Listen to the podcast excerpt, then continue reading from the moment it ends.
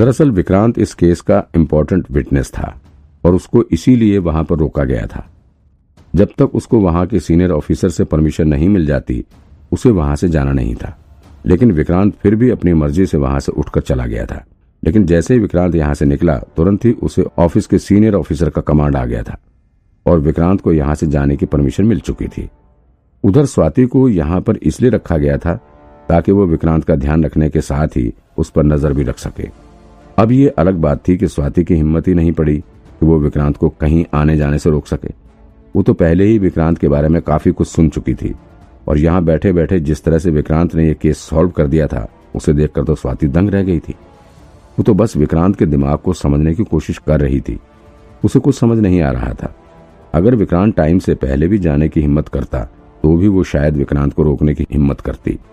उसकी नज़रों में विक्रांत बहुत बड़ा डिटेक्टिव था और स्वाति उससे कुछ सीखने की कोशिश कर रही थी। हालाँकि वहाँ से निकलकर विक्रांत अब डीएन नगर ब्रांच के ऑफ़िस में पहुँच चुका था।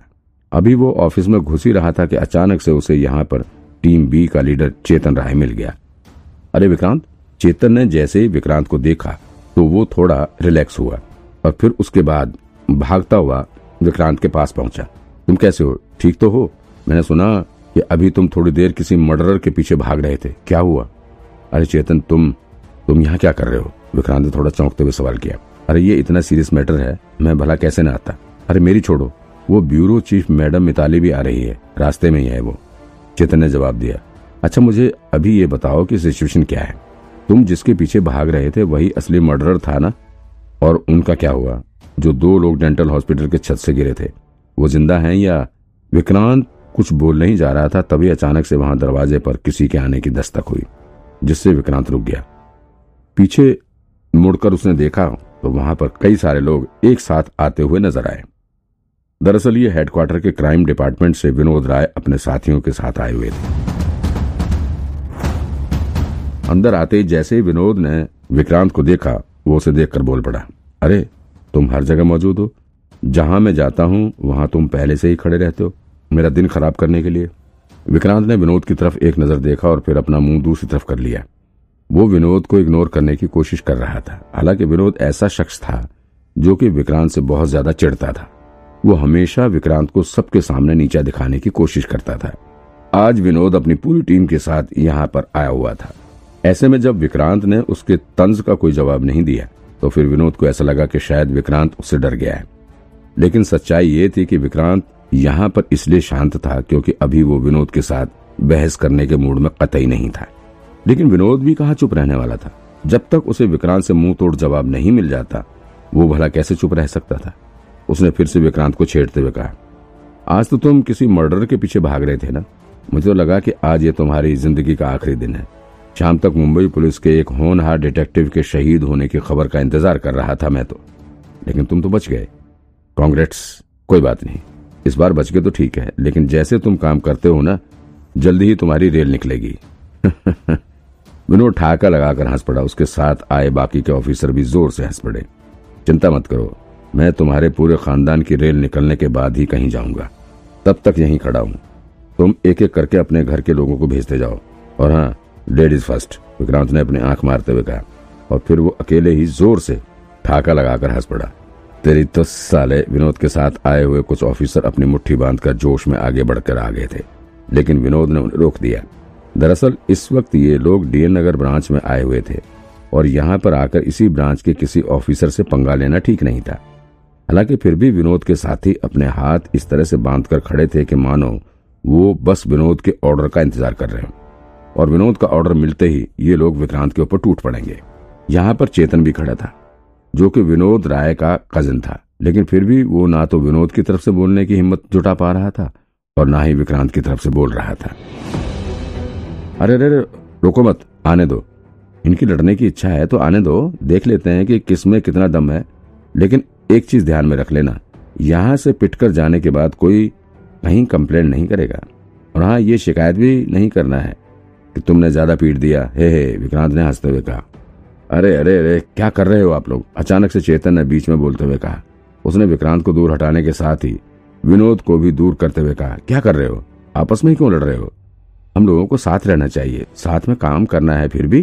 प्लीज़ बंद करो ये सब। मैं कहाँ लड़ रहा हूँ भाई? इन्हीं लोगों के शरीर में ज़्यादा खुजली हो रही है। विक्रांत ने अपना हवा में हाथ उठाते हुए कहा, चलो, लो, तुमने कह दिया तो मैं तो शांत हो गया। हम्म विक्रांत बेटे, मैं तुझे बाद में बताता हूँ। विनोद ने गुस्से से अपने दांत पीसते हुए विक्रांत से कहा, अरे क्या बताओगे, छोड़ो ना प्लीज़ चेतन ने आँखों से विनोद को इशारा करते हुए कहा, मैं वेट करूँगा, जल्दी बताना, जो भी बताना हो। विक्रांत ने विनोद को घूरते हुए कहा, इतना कहकर विक्रांत यहाँ से टहलता हुआ बाहर जाने लगा। विनोद के साथ आए हुए दूसरे पुलिस ऑफिसर्स भले ही विनोद के कहने पर विक्रांत के साथ लड़ने को तैयार थे, लेकिन उन्हें विक्रांत के गुस्से का अंदाज़ा था। ये लोग पहले भी विक्रांत के एक्शन सीन्स की कहानी सुन चुके थे। ऐसे में इन्हें खुद पर कम ही यकीन था कि ये विक्रांत का सामना कर सकते थे। विक्रांत जैसे ही ऑफ़िस से बाहर निकला, तुरंत ही विनोद को कुछ याद आया। अरे, ये तो मेन विटनेस है ना? ये बिना बताए कैसे निकल गया यहाँ से? जाओ इसे पकड़ कर ले आओ। जाने मत दो इसे। विनोद का ऑर्डर सुनकर तुरंत ही दो ऑफिसर विक्रांत के पीछे जाने को निकल पड़े। अरे, रुको रुको। मैं जाता हूँ, चेतन ने उन्हें रोकते हुए कहा। फिर उसने अपने भाई विनोद की तरफ़ देखकर आँख से इशारा किया। मैं जा रहा हूँ ना, उसे लेकर आता हूँ। इन लोगों को मत भेजो। विनोद को गुस्सा तो आया, लेकिन फिर भी वो अपने भाई की बात को काट नहीं सका। गुस्से का कड़वा घूंट पीकर रह गया। दरअसल चेतन को विक्रांत के दिमाग का पता था। वो अच्छे से जानता था। कि अगर ये लोग जाकर विक्रांत को रोकने की कोशिश करेंगे तो फिर विक्रांत इन्हें पीटने में जरा भी वक्त नहीं लगाएगा और फिर फालतू में बवाल होगा और इस चक्कर में पूरा केस डिले होगा। इसलिए उसने खुद ही जाकर विक्रांत को समझाने का निर्णय लिया। बाहर जाकर चेतन ने विक्रांत के कंधे पर हाथ रखते हुए कहा, अरे विक्रांत, कहाँ जा रहे हो यार? अरे कहीं नहीं, मैं बहुत थक गया था। सोचा कि घर जाकर थोड़ा शावर ले लेता हूँ। अच्छा अच्छा यार एक्चुअली ना वो तुम इस केस के इम्पोर्टेंट विटनेस हो। तो पुलिस को तुमसे कुछ जानना था। मिताली मैडम भी रास्ते में है, वो आ रही है। तो तुम्हें थोड़ा कॉपरेट करना होगा। चेतन ने विक्रांत के कंधे पर हाथ रखते हुए कहा हाँ मुझे पता है, इसीलिए मैं बस नहा के वापस आ रहा हूँ। बहुत कम टाइम लगेगा। मैं आ जाऊँगा। विक्रांत ने जवाब दिया अच्छा ये बताओ, ये यहाँ पर क्या करने आया है? विक्रांत का इशारा विनोद की तरफ़ था। अरे यार, वो उसे हेडक्वार्टर से भेजा गया है। हेडक्वार्टर को लग रहा है कि ये केस बहुत हाई प्रोफ़ाइल है। तो उन्हें लग रहा है कि अकेले पुलिस की टीम इसे हैंडल नहीं कर पाएगी। इसलिए ये खातिरदारी की जा रही है, चेतन ने विक्रांत को बताया। अच्छा अच्छा ठीक है। हम्म अच्छा तुम थोड़ा जल्दी करना। मैं वहाँ बोल दूँगा कि विक्रांत रास्ते में है, आ रहा है, लेकिन थोड़ी देर तक ही मैं संभाल पाऊँगा। ज़्यादा नहीं, बाकी तुम देखना अपना। हाँ हाँ ठीक है भाई, आ जाऊँगा वापस। विक्रांत ने जवाब दिया, और फिर वो अपनी लैंड रोवर में बैठकर यहाँ से निकल गया। थोड़ी देर बाद विक्रांत अपने बाथरूम में खड़े होकर शावर ले रहा था। दिन भर की थकान उसकी एक पल में मिटती हुई नज़र आ रही थी। ओह, विक्रांत ने हॉट शावर के पानी से अपने शरीर को रिलीफ देते हुए अपना सिर ऊपर करके हल्की हल्की साँसें भी छोड़ रहा था। आज आज तो मैं डर ही गया था। अगर मेरे पास अदृश्य शक्ति का दिया हुआ एविएशन टूल ना होता, तब तो मेरी जान गई थी आज। अचानक से गजब मेरे दिमाग में इस टूल का ख्याल आ गया। ओह बाल बाल बचा आज तो। विक्रांत को अच्छे से याद था। कि जब वो इगतपुरी के जंगल में खजाने की खोज में था और जब उसने गुरु जी के आदमियों को अरेस्ट किया था, तब उसे यह खास टूल दिया गया था। लेकिन आज विक्रांत को थोड़ा अफसोस भी हो रहा था। उसने सोचा था कि इस एविएशन टूल का सहारा तब लूँगा जब इसे किसी को दिखाना होगा। लेकिन आज तो अचानक से इसका इस्तेमाल करना पड़ गया। खैर, भले ही वो अपने इस टूल का शो ऑफ़ नहीं कर पाया, लेकिन फिर भी उसने टूल का सही यूज़ किया था। आज इसी टूल ने विक्रांत की जान बचाई है। विक्रांत इन सब चीज़ों के बारे में सोच ही रहा था कि अचानक से उसके माइंड में कुछ अजीब होने का एहसास हुआ। उसने देखा कि अभी तक जो उसके पास 50 पॉइंट थे, वो अब 170 पॉइंट में तब्दील हो चुके थे। वे पॉइंट्स विक्रांत को हर डुप्लीकेट टास्क को पूरा करने के बाद मिलता था। हर डुप्लीकेट टास्क के बाद विक्रांत को कुछ पॉइंट्स दिए जाते हैं।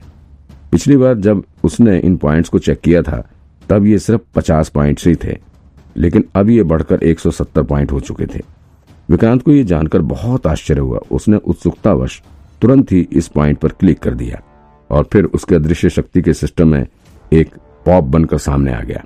लेवल अप करने के लिए सौ पॉइंट्स की ज़रूरत है।